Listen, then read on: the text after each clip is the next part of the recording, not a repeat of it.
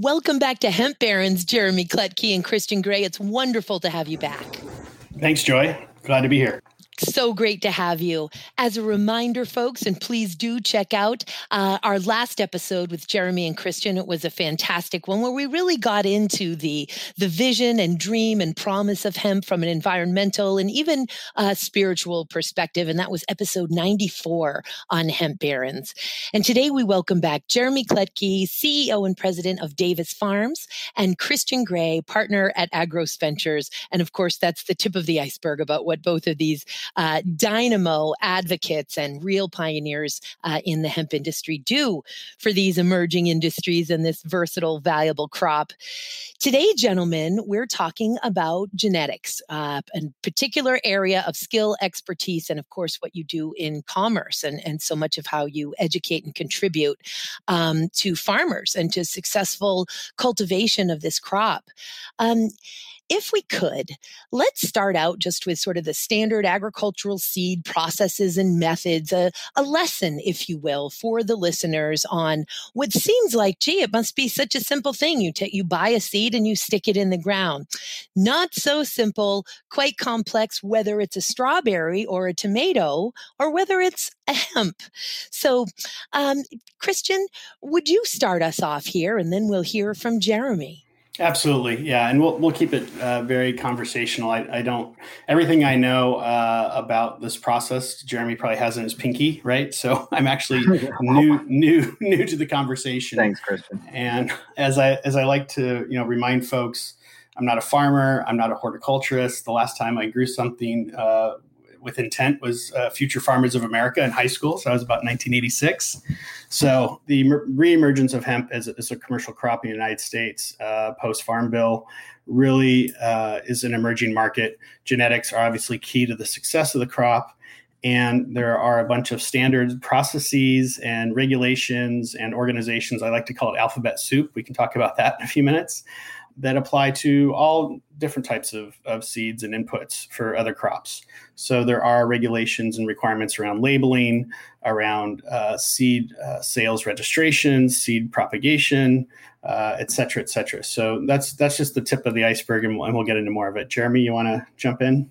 Sure, absolutely. I mean, just to, to cap on what Christian is saying right there, um, we have uh, a situation where we have, like you said, seed, seed licensing requirements for all the seed sellers we have seed labeling requirements for all the seed sellers, and we have seed certification requirements for all the seed sellers. And these are things I think all the farmers should be pretty in tune with. Uh, the primary one being right now in the states is an, an agricultural seed label. When you talk, uh, Joy, about outside of hemp industry and standard agricultural practices, there is certainly a model of you know the type of labeling that we should see. And up to now, it really hasn't been as prevalent in the hemp industry as it needs to be. Fortunately, I think the departments of ag are starting to force the seed providers to toe the line. But absolutely, you know, these guys, if, if they look at a legal seed label, a legal seed label has pretty much all the stuff except for the the certifying body, you know, the certification body, if they're AOSCA or OECD, which we can talk about in a minute. Um, so the, the label is a is a good thing for a farmer to know about.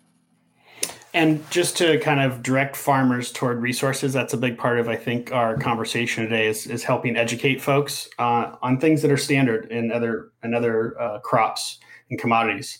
Um, so if folks want to go up to the U.S. Department of Agriculture website, uh, search seed labeling requirements or rules and regulations, there's a lot of very good information about what should be on a label and why it's there. Uh, there's also a PDF provided by the Natural Resources uh, Conservation Service and Plant Materials Program. And there's a simplified guide that's a couple pages long that'll walk you through uh, things like the variety and cultivar release name, lot number, origin, net weight, percent of pure seed, a percent of inert matter. So these are not seeds that are going to grow. Foreign seed, yeah. Foreign seed, weed mm-hmm. seed, uh, re- name of restricted noxious seed, and all these things are very standard and normal in, in agriculture, and uh, hemp will get there too.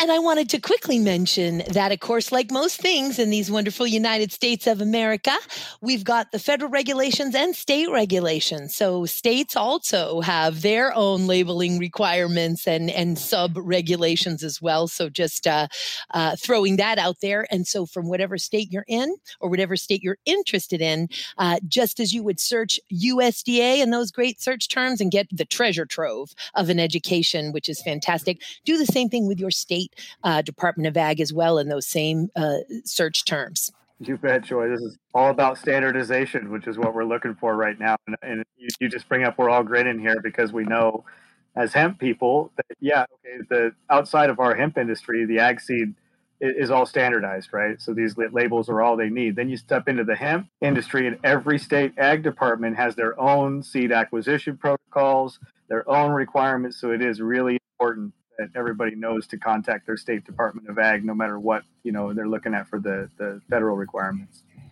Yeah a couple, a couple things to watch out for and i know uh, jeremy and i have, have, both seen this up, up close and personal. Um, and just kind of a, a, reality check right? It's an emerging market. It's a re-emergence of a crop that was quite successful in, in uh, prior days and everybody's trying to do their best, right? The departments of ag are trying to do their best. AOSCA, other certifying bodies. You've got the crop improvement agencies at a state level, and no one has it all figured out. You know, many of the uh, certified uh, versions of uh, industrialized hemp are going to be fiber and grain varieties. You're not going to see as many certified CBD producing, let alone CBG or CBN or whatever the hot new compound is that everybody's chasing. And when you do find a state crop improvement agency has actually certified a cultivar and, and given it the uh, the very uh, important blue label, right? That doesn't necessarily mean that that variety won't uh, potentially violate regulatory uh, requirements and could potentially go hot or exceed the maximum THC levels. So while all these organizations and certification programs and approved cultivars lists are helping to guide the farmers towards good decisions, don't necessarily believe that that's going to keep you out of harm's way, right? So you may have to do a little additional digging or get advice or feedback from your genetics folks or crop consultants in addition to those lists. That's huge, Christian. And let's go back for a moment as we throw around that term, that acronym AOSCA, the Association of Official Seed Certifying Agencies. And, and if one of you fine gents will explain uh, to our listeners what that is. And also, um, I wanted to mention, you know, just a, a ground level sort of lesson here is why is it that we have mostly grain and fiber varieties certified at the at the international level? Because certainly the OECD, the Organization for Economic Cooperative Development, as well, has been certifying them. And that's because it takes some years to really make a unique, distinct, and stable uh, genetics. It doesn't happen overnight. It takes anywhere from, and, and Jeremy will please correct me if I'm misspeaking at all here, uh, seven to 10 years, if not longer, um, for that to accomplish from, from my understanding. And, and Jeremy will fine tune and, and polish that up. Um, and so these extract varieties of hemp, again, this, this idea of extracting non-intoxicating cannabinoids from the hemp plant sort of hit all of us like a ton of bricks. For me, around 2014, discussions had been happening around 2011. Um, and so we're, we're in that time period now of, of creating and maintaining in a breeding program genetics so that we can arrive at these unique, distinct, stable um, um, seeds that will allow for extract varieties to, to meet those standard requirements to really be a pedigreed certified seed. Hit, hit us, Jeremy. Okay, well, I guess, you know, I guess again, capping on what Christian said a minute ago, I'll just say that I'm really happy that he brought up that um, standard seed labeling and oftentimes uh, any kind of blue tag requirements, which would be AOSCA or OECD, they, they don't check all the boxes for what a farmer needs to look at for hemp seed. Um, they're not going to address uh, the, the feminization rates, which when we're talking about primarily feminized seed for resin producing or for extract producing plants, um, and they're certainly not going to address total THC. So those, until we get those incorporated, and I'm, i would love to see those incorporated into those cert- certifying agencies. I think that that would be the responsible thing to do. But it's a new layer. It's an absolutely new layer for these guys. So I don't expect them to figure it out in in a split second, have it all dialed in. Uh, but you're absolutely right, Joy. The reason that we don't have a ton of certified varieties on the market internationally is because we didn't have the resin producing plants until recently. And we've had the benefit of these programs for certification for uh, industrial varieties since um, the early 90s. And so there's been time for these varieties to develop, to be proven true, to you know to everything to happen for them to get the requirements uh, met to to get these um, tags. And, and I would say this: uh, we're very very close to starting to see OECD varieties um, on on the resin uh, side. So it's kind of wow. Exciting, very very exciting. How about some of those unique labeling requirements? Let's move on uh, to that, if if we could, gentlemen. Which one of you would like to to start us on labeling requirements, just in general, some things that the listeners would and farmers in particular would find interesting or helpful in their search? Yeah, yeah. So you know, just some of the things that you should be seeing on standard labels, right? Um, I, I, highlighted some of those earlier, but you know, clearly you should be seeing the name of the company that it's coming from, things like the address and phone number, and those sound obvious, um, except that the way seeds have been sold for the last three to four years, you got folks with duffel bags and transactions happening in the feedlot and you know, uh, dioecious. Uh, people are buying seeds that they think are feminized, resin producing, and they're actually getting a grain or fiber crop. Um, so just having very specific numbers that are measured by a you know third party, often a lab, uh, where you send in uh, a certain amount of seeds. You know, this is all learning for me in the last few years to get germ rates right and see what the standard germination is, or to find out the purity of that lot of seeds and and because seeds get produced in pretty large batches sometimes uh, one batch may be different than the next batch. So knowing what lot you're buying and the purity of that lot is going to have a significant impact on the success of those seeds when they go in the ground or go in the trays. Um, so purity inert matter we talked about germ rates. Uh, these are some of the things that are standard. Uh, the lot number the date it was tested yeah, and a lot of farmers aren't seeing those labels uh, today, uh, unfortunately, on a consistent basis. So the more we can inform folks about what they should be seeing or be asking for, the more compliance we can get, and hopefully better outcomes.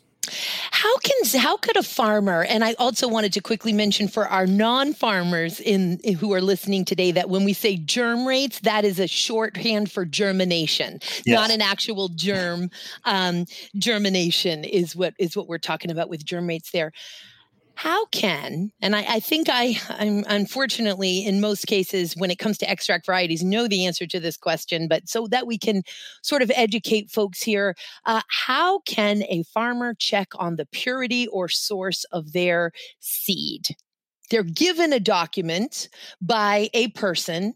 Um, how, how could they possibly go over that person to confirm the document, the information on the document that they're being presented with? Is there sometimes something that they can do, always something that they can do? What would you advise? Well, I love that question, and Christian and I will have exactly the same answer for you. And this frustrates, I think, a lot of providers, and that's that, that the, the laboratory will be on the seed label. So you call the, the laboratory it has a testing number on it. You call that testing number, and those things should all, you know, match. So in our case, it's Oregon State University AOSA lab, and all the purity and germination is done there. And I encourage, I mean, it's a point of pride for us. So I encourage any farmer that's working with us the first time, don't take my word for it. It's the same with the university trials that we're doing to back the the analytics. You know, look at the objective data. So please call, and the same goes for the COAs, which aren't on the darn seed label, and hopefully someday we get there with uh, with resin producing, with extract producing plants. But um, for now, definitely verify, validate, check it all out it's all part of doing the due diligence. And you know we, it's so important. The farmers are our heroes here. Without mm-hmm. those seeds growing into the going into the ground and being successfully harvested and then transported to a processor we don't have an hemp industry not in extract not in grain not in fiber those trillion dollar industries that will of course have such an effect uh, on planetary healing and on creating superior products in all of these industrial markets whether paper textile textile, fuel, building materials, biocomposites. So they're really our heroes and our heroines here. And and uh, we often saw in the last few years these these unsuccessful harvests which could be traced right back to the magic beans that fraudulent uh, or unscrupulous seed sellers were getting out there and, and, telling these poor farmers, you know, this is a 98% germination rate. These are all 99% feminized seeds. Uh, you're going to get 17%, you know, cannabidiol, CBD out of this crop. And then come to find out, we there were nightmares. And I, I realize this is an extreme nightmare, but, you know, one field that had 17 phenotypes, not not at all uh, anything uniform, and uh, and pulling males. And of course, when we talk about pulling males, uh, audience, we're talking about pulling male plants which pollinate the female or the feminized plants, and it's laborious to pull those uh, those plants. So a farmer has their labor budget set up. A good farmer's a year or two before they move into that endeavor, and so when all of the sudden you're there is this incredibly labor intensive tasks like like weeding out male hemp plants from your feminized hemp field, that's extra labor. I mean that that right there uh, can ruin your harvest and and take away any uh, profit that you were thinking about getting. So it's just it's so important to buy your seeds from scrupulous seed sellers of integrity with tremendous knowledge and and real skin in the game um, of these emerging hemp industries, like Jeremy and Christian. Essentially, tell us about what can be purchased, and then we'll get some more into lessons. But so we don't um, really miss the mark here, is where where can we get this stuff? Please tell us, guys, a little bit about how folks can purchase seeds through you. So the the reality is every farmer or other seeking genetics for their projects, they, they, due diligence is exactly right and getting engaged.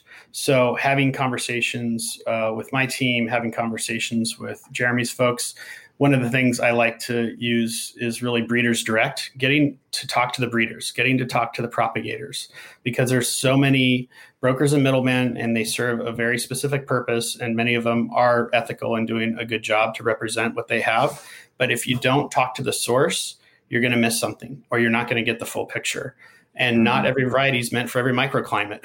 And, and, not every variety is going to perform in every type of soil and every uh, nutrient mix. So i think working with breeders like jeremy and others who are focused on delivering high quality genetics to the market is a first step. Uh, clearly doing due diligence talking to other farmers talking to some of the folks at the crop improvement agencies getting engaged in your local department of ag and finding out what they know and what they don't know and when they learned it and how did they learn it it's really a process. Yeah, and just what Captain on what Christian says, this is why we work together, is because he believes in this philosophy, as do I, that while the industry is developing and it's nascent and we're you know it's a little bit volatile and we do have some of these bad actors, you know, can you blame them? There's a lot of money in the space, right? so, but while we have that, I think it's really important for you to be able to contact the breeder or connect with the breeder.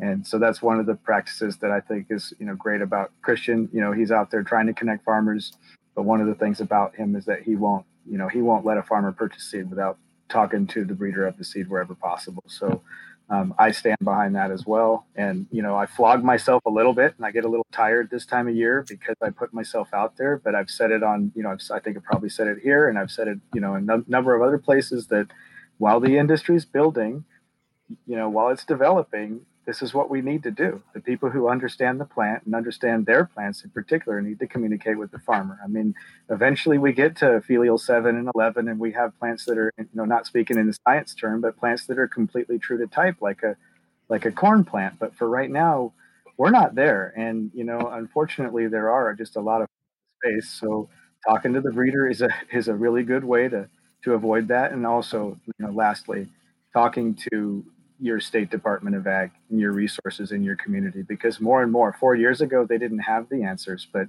now they're they're hearing it and they're tired of failure. I mean we have high rates of failure i think 22% in michigan last year. And so you talk to mdard these guys are you know adamant about trying to connect their farmers with good breeders. So that's another good resource. They were quiet. They're government officials. They didn't want to get involved in sort of the you know the, the liability of you know pushing people into a a private business, but now more and more they recognize that it's, it's critical for them to do so. So don't hesitate to call them.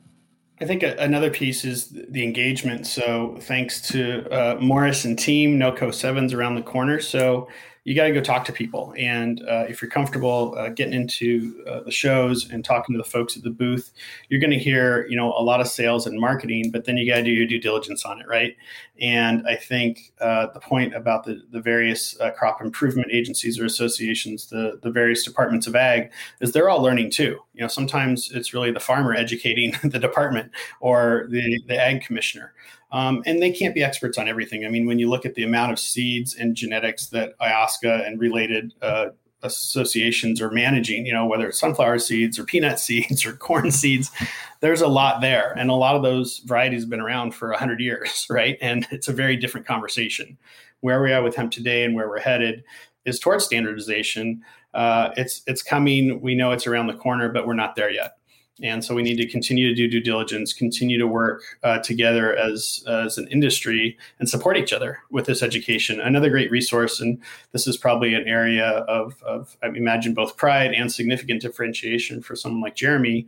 And uh, there's others out there for sure that have taken the time and energy to engage and support uh, field trials and variety trials at various uh, universities.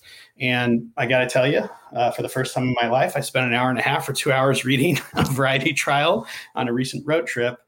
And it was one of the most densely packed uh, technical documents I've read in quite a long time. And I got a serious education reading that document. And if I was about who's, to. Whose variety trial was that? yeah, I think that was the University of Vermont Extension Program. What do you say? I think it's on my desktop. Our variety trial. We were in that. I'm bragging. Yeah, you you were in there for sure. And you know, just if I was about to spend ten thousand or a hundred thousand dollars on genetics, I might want to read a few of those. Yes. Right. When you think about the the serious investment that someone's making, relying on a fancy website or somebody's you know Instagram account for decision making may not be where you want to stop. That's all I'm saying.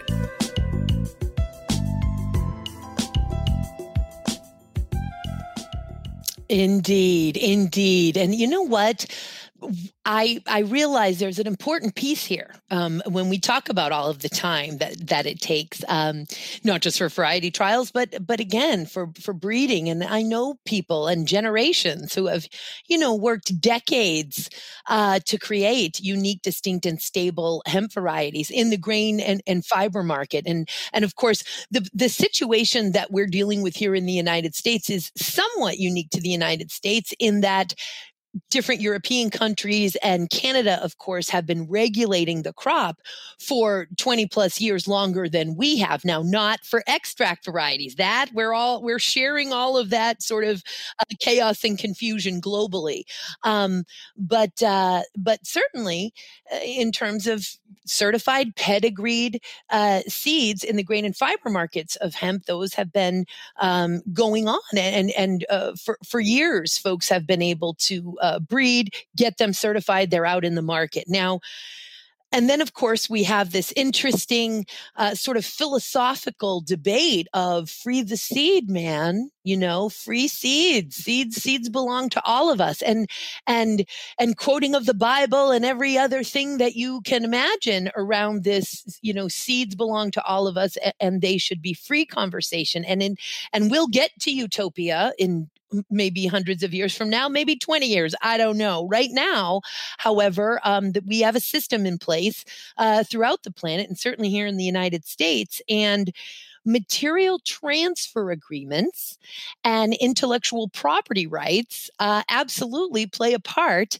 in this stream of commerce that is agricultural seed sold for agricultural purposes. Um, and and so there are generally material transfer agreements when seeds uh, exchange hands with limitations uh, so as to preserve the intellectual property rights of the breeder or whoever it is that has taken a lawful ownership um, of those genetics. I'm interested to hear uh, what you gentlemen would have to say about intellectual property rights and, and things to be aware of and respectful of in general.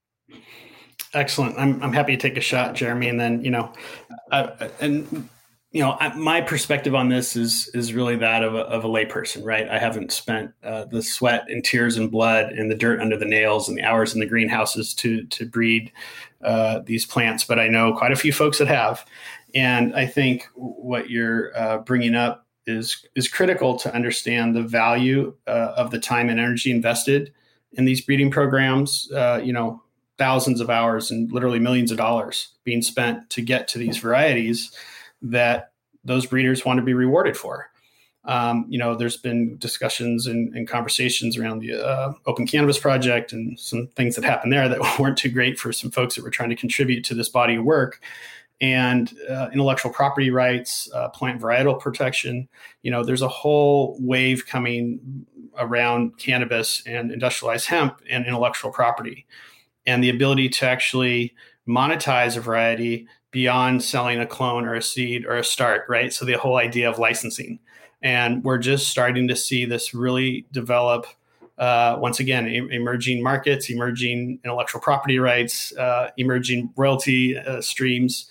But there's definitely folks uh, like Dale Hunt and the, and the, folks at Breeders Best and uh, a few other folks in the industry that are trying to help protect the rights of breeders make sure they get compensated for all their hard work, time, and energy, and give them a path to move forward uh, for economic gain that's fair and equitable. And, and that's what I think we all hope for.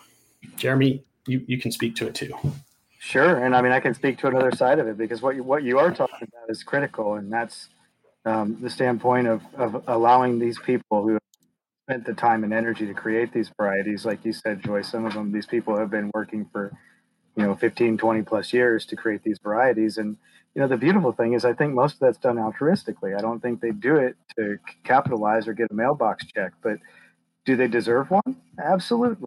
You know if if this is going to be turned into revenue why shouldn't those people who did that reading you know end up with a piece of that? And i'm not speaking really from my side. I'm really speaking for the person that you know doesn't have the ability to really do all the work to get it out there commercialize it do all that lifting, you know, compared to a giant company that can come up with 20 or 30 patents. Because they can't do that work, do they not deserve a piece of something that they created? And especially with cannabis and hemp, I mean, this becomes personal because of the the war of genocide that took place against this plant for so long. And these people, to me, in many cases, these are warriors. These are warriors and preservationists against genocide. So there's a passion there. But you know, let me step outside of that passion for a moment and talk about it from another side of you know altruistically like not doing it from a point of, of monetizing something. And so yes i have millions of dollars into creating these varieties that we've created and commercialized. Um, you know that wasn't the reason that we did it though was so that we could see the millions of dollars come back right? Um, and, and and so i want to be clear with you when i say the reason that we did it the reason we went for ip protection the reason that we put material transfers out you know, the reason that we do that is so that we can more free, freely open the plant to other people. And I want to explain that to you that we have a scenario where your business is as large as it is and has as much profitability as it is. Inevitably, you're going to attract players that may not operate as fairly as others, let's just say. And so, the best way for anybody at any level to protect the work that they have, because it gives you an equal playing field is to create some IP protection. And so rather from a position of, hey, listen, we're putting material transfers out and we're putting patents that we can own this and monetize it, it's the opposite with me, Joy. And I would really like people to understand that. The reason that we do this is a, so that we can freely open the germplasm for development. We're in a position right now where this plant needs to be discovered. I mean, needs to be researched. We have so much discovery to make for you and I, Joy, and I'm not excluding you, Christian, because your passion is equal to or greater than anyone in this space. But for you and I, Joy, who have been doing this for so long, th- this is an incredible moment in history, and and we would really like to see it um, roll out appropriately. And, and in order to do that, we have to, in, in my humble opinion, create some sort of a pathway for IP protection in order to just be able to freely give that out. Otherwise, somebody, if it's open source, is going to grab a hold of it and capitalize and monetize on you know? So really for me it is the best pathway and it took me a long time to get comfortable with that joy because coming from a place of equity being working with this plant this plant teaches you that you know you create balance by just freely giving and then the universe provides freely back to you right?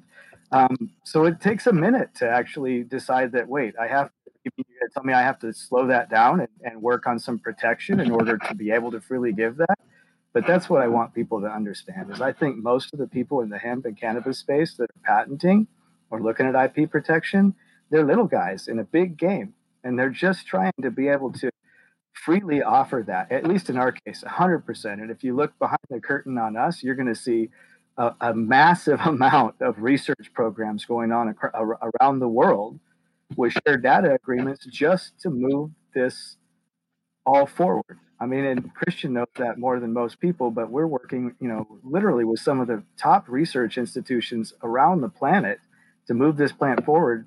Just got results back on 74 cannabinoids alone wow. four of our varieties. This is how we learn. And guess what? We can't learn if we can't open up this germplasm freely. And we can't open it up freely because it's worth money unless we protect it, right? So it's it's really it, it's just the, the reality of of responsible stewardship uh, self-care. What would happen if we lost uh, the ability for for jeremy and christian uh, to move forward with this work? Epic pioneer warrior hero educators liberators of the plant that you are uh, because you didn't protect. And then somebody else obviously is going to come in and and grab those genetics. And one piece before we move on to um, I want to make sure we hit seed production and seed sales registration. But one more piece on this intellectual property rights, and it's one that we didn't really get to just for the listeners who are sort of on the 10, 101 lesson here, and that is um, your basic rule is you can't replant the seed, guys. You've got to go back for a number of reasons. If you're planting certified seed, you must go back to the actual certified seed each year. But also, you don't own those seeds to replant that were produced from your certified seeds that you purchased with a material transfer agreement. Could you elaborate on what I just said, gentlemen? So yeah, so the the material transfer agreement or MTA is standard language in almost every seed purchase agreement I've been involved in. It specifies what the buyer of those seeds can do with those seeds, and it also limits or restricts what they can do. Um, I was reviewing several of them today, uh, talking with somebody that had not yet crafted an MTA for their genetics, and they were interested to learn that they could actually have rights to go audit, you know, a farm or a project um, in order to make sure that the seeds were being used properly. Um, sometimes seeds are produced accidentally, or there's something that happens uh, on the farm where seeds are generated from a crop. Clearly, those could be used, and the terms of the MTA will tell you if you have the rights to reuse those. Sometimes seed producers have buyback programs, and they'll actually buy those seeds back from the farmer to have a you know kind of a, a fair exchange around that. So uh, read your seed purchase agreements. If you need advice from a professional, uh, take a look closely at what you're agreeing to. And, and uh, I guess the bottom line is fair exchange. Amen. Amen to that. That what a great way to, to close that subject, brother. Let's get into seed production and seed sales registration. Which one of you gentlemen would like to start us off with that one? Uh, I'll let uh, Jeremy go ahead and, run with seed production. I'll, I'll, just say with seed sales registration, it was a, a, steep learning curve for myself and some of the folks that were involved in compliance with uh, a number of the seed producers I worked with, where they needed to register to be a seed producer and what jurisdictions required it.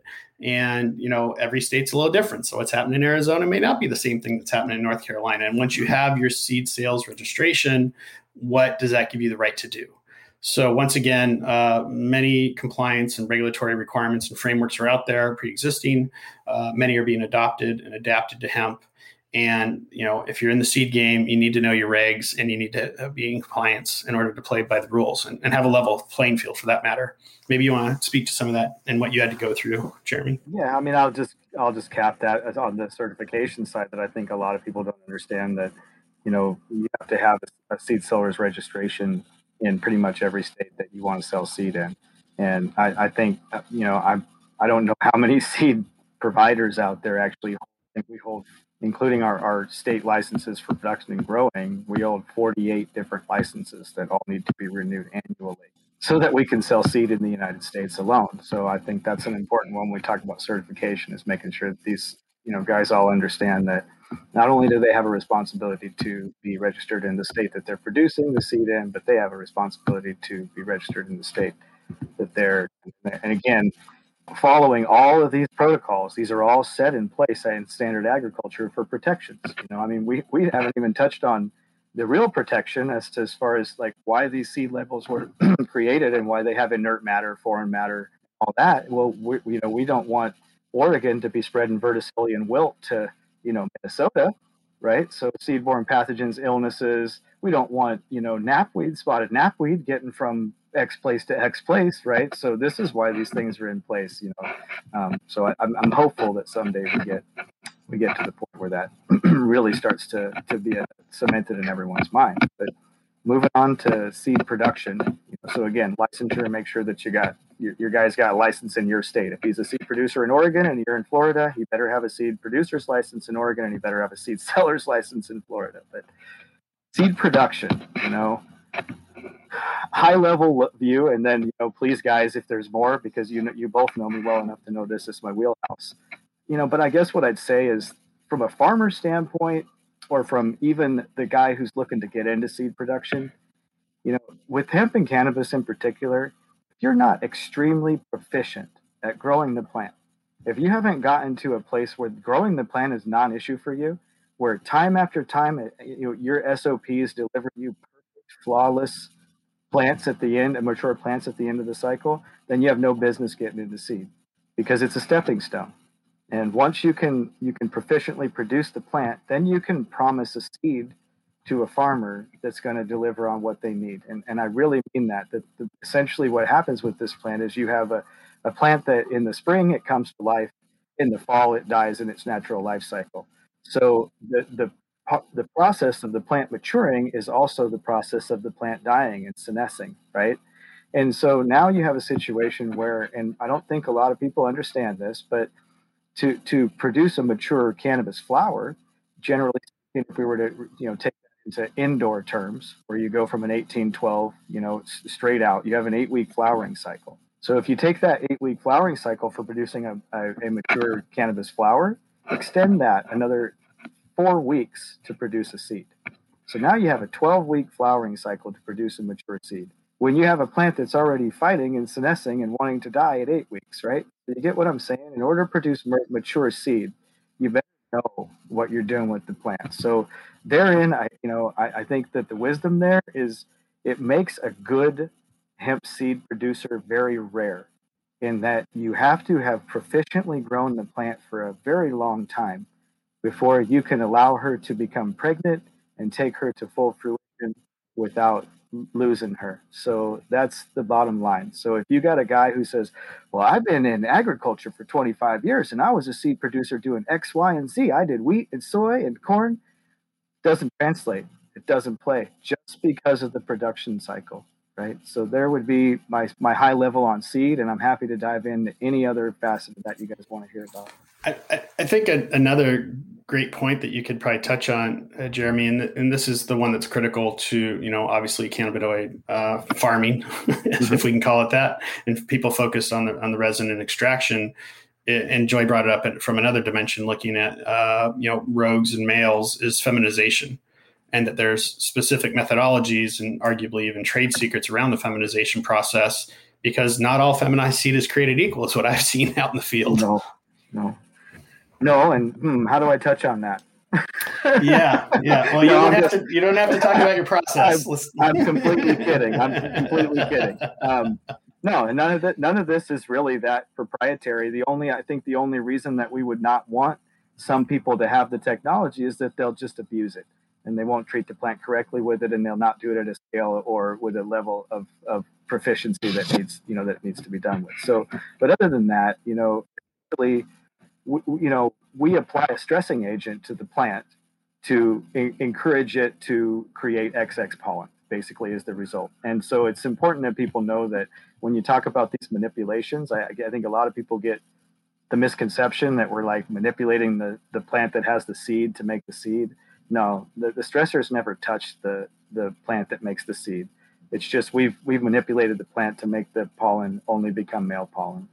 And what I would say that's really important is we have a plant that has hermaphroditic potential. And in my experience, generally, if you can completely feminize, um, if you can completely masculinize, if you can completely reverse a plant so that it will produce XX pollen, then you don't have any um, XY pollen in there. The XY pollen comes from the hermaphroditic potential. It comes from the bracts pollen and other places in the plant. So if you have bad lines that you're breeding with, that's where you really impact your feminization rate. And, you know, I would say to you, unfortunately, you know, half or better of the lines out there are bad lines that have hermaphroditic potential. So knowing the lineage is really the way to help reduce the, the feminization. And I mean, really have to tell you guys, fem inside of the, the, the circles, you know, of people who are doing the breeding, you either hit it or you don't. The, problem with fem comes from bad lines, hermaphroditic potential, and bad genetics to start with. So it's no stability work. And there, therein lies why it takes seven to 10 or 14 years, like you say, Joy, to do this is you're stabilizing the plant and you're, you know, limiting the hermaphroditic potential over time. And I would go as far as to say, you know, the plant learns from you and you learn from it. And so you have to take the time to train the plants, the lines, before you ever take the time to reverse them and create seed from them to reduce their hermaphroditic potential. If you do that, then the fem comes out great. You have 100% fem seed. It translates out to the field to these very high fem rates. I mean, our frequency is one in 5,000 on the high side, one in 9,000 on the low side. Wow. Yeah, we've had farmers come back and say we found one true male in 11,700 plants. I think that's the lowest frequency that we've heard. Wow. Yeah, so if you hit it, you hit it. But it's the stability work. And anytime you're racing to commercialize something, you're cutting corners, you're going to expose yourselves to that. So again, for a, from a farmer standpoint, do not do not touch seed from breeders that haven't been in the game for a while, that don't know their lines, right? 110% it's really the the biggest lesson of this show.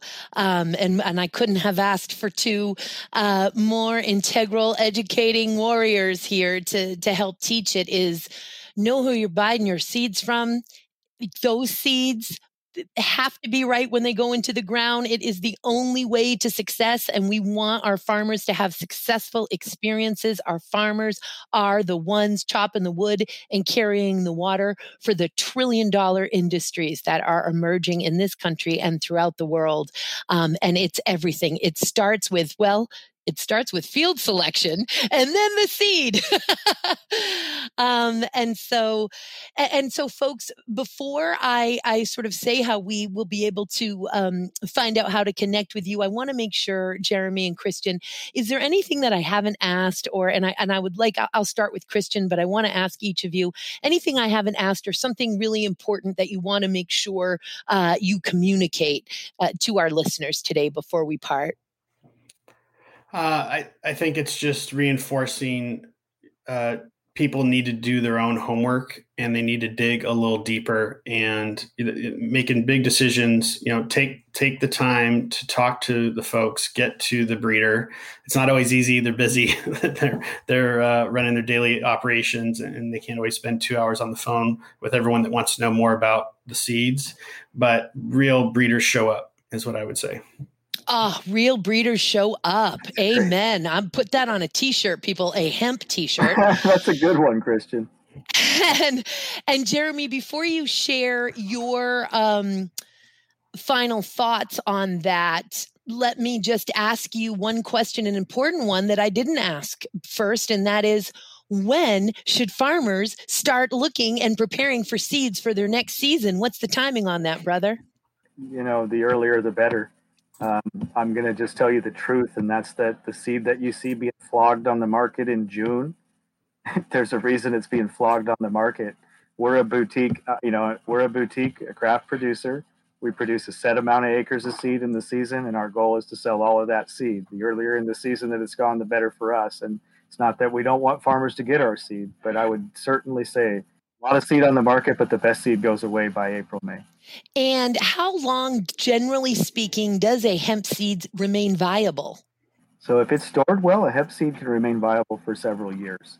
Uh, viability will be reduced, right? So, if you take it on a lot percentage basis, but if you store seed well, it can be very safe for five to seven years. You know, we we're we're germinating seeds for preservation work that are 30 plus years old, so you can get viable. I you know, and there's a different school of thought too among a lot of farmers. We have farmers that are traditional farmers that don't want this year's seed. They actually want last year's seed. So, you know, and then there's a whole set of farmers that see the opposite. So, you know, I would just point that out that, you know, smart farmers know that seed viability, depending on the quality of the seed, it just doesn't wane, doesn't dissipate fascinating and storage being so so important. And by the way be checking on that as part of your due diligence. Uh, oh these these are five years old but they're great. They've been stored in a you know no window 500 degree during the hot summer day room for mm-hmm. five years but sure they're still viable. And so and so jeremy for your closing brother anything that i haven't asked or something important you want to make sure the listeners or the farmers know no, not at all, Joy. You do an awesome job. Are you kidding me? You did a great job of covering all the bases, and I think you say it so well that you know we're here to help farmers. They're they're the backbone. Agriculturists are the backbone of everything. And I think what really woke me up here, Joy, to what's going on in this particular you know facet of agriculture is a situation where these farmers have sometimes for generations worked to gain the put capital to put into the field every year pull a crop off and at the end of the season get the cream off the top of that input capital live off of it for the year, maybe buy a new truck, and then put that same input capital back into the ground next year. And now we have these farmers, I mean, these seed producers that are going after their input capital. And they're hurting farmers in a way that they can't plant next year. And a lot of them will lose the farm. So I think that's got me really fired up. And um, I think it's very important that we get past this moment in history and help, help farmers really move, move into a, a better paradigm of hemp farming. Well, we're getting past it with gentlemen and gals like you on the job. I can tell you that. Jeremy Kletke, CEO and president of Davis Farms, Christian Gray, partner at Agros Ventures, and my two brothers who I just love and respect so much and can't wait to have on again folks, if you want to know how to get in touch with these gentlemen or where their websites are, please go to PodConx. That's P O D C O N X, podconx.com. Hit that Hemp Barons tab, and we'll have all of those uh, the websites um, and information about Jeremy and Christian there. Uh, clearly, uh, two gentlemen who know what they're doing and are, are really putting their best foot forward, uh, their time and their hearts and their minds, making sure that we can deliver on the promise of hemp. Gentlemen, brothers, thank you so much for being with me today. Thank you so much. Good seeing you, Jeremy. Thank you, Joy. Appreciate it. Have a great day. You too, guys. Thank you. Till next time.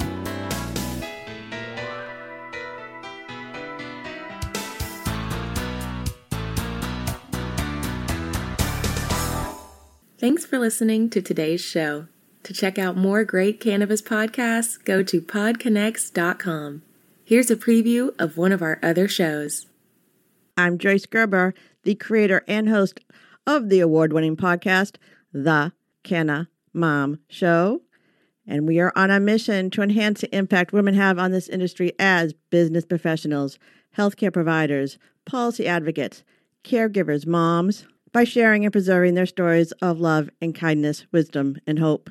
I am so grateful to have found my tribe of Canna podcasters right here on Pod Conx and look forward to our work of crushing the stigma around cannabis and caregivers and building this new industry together.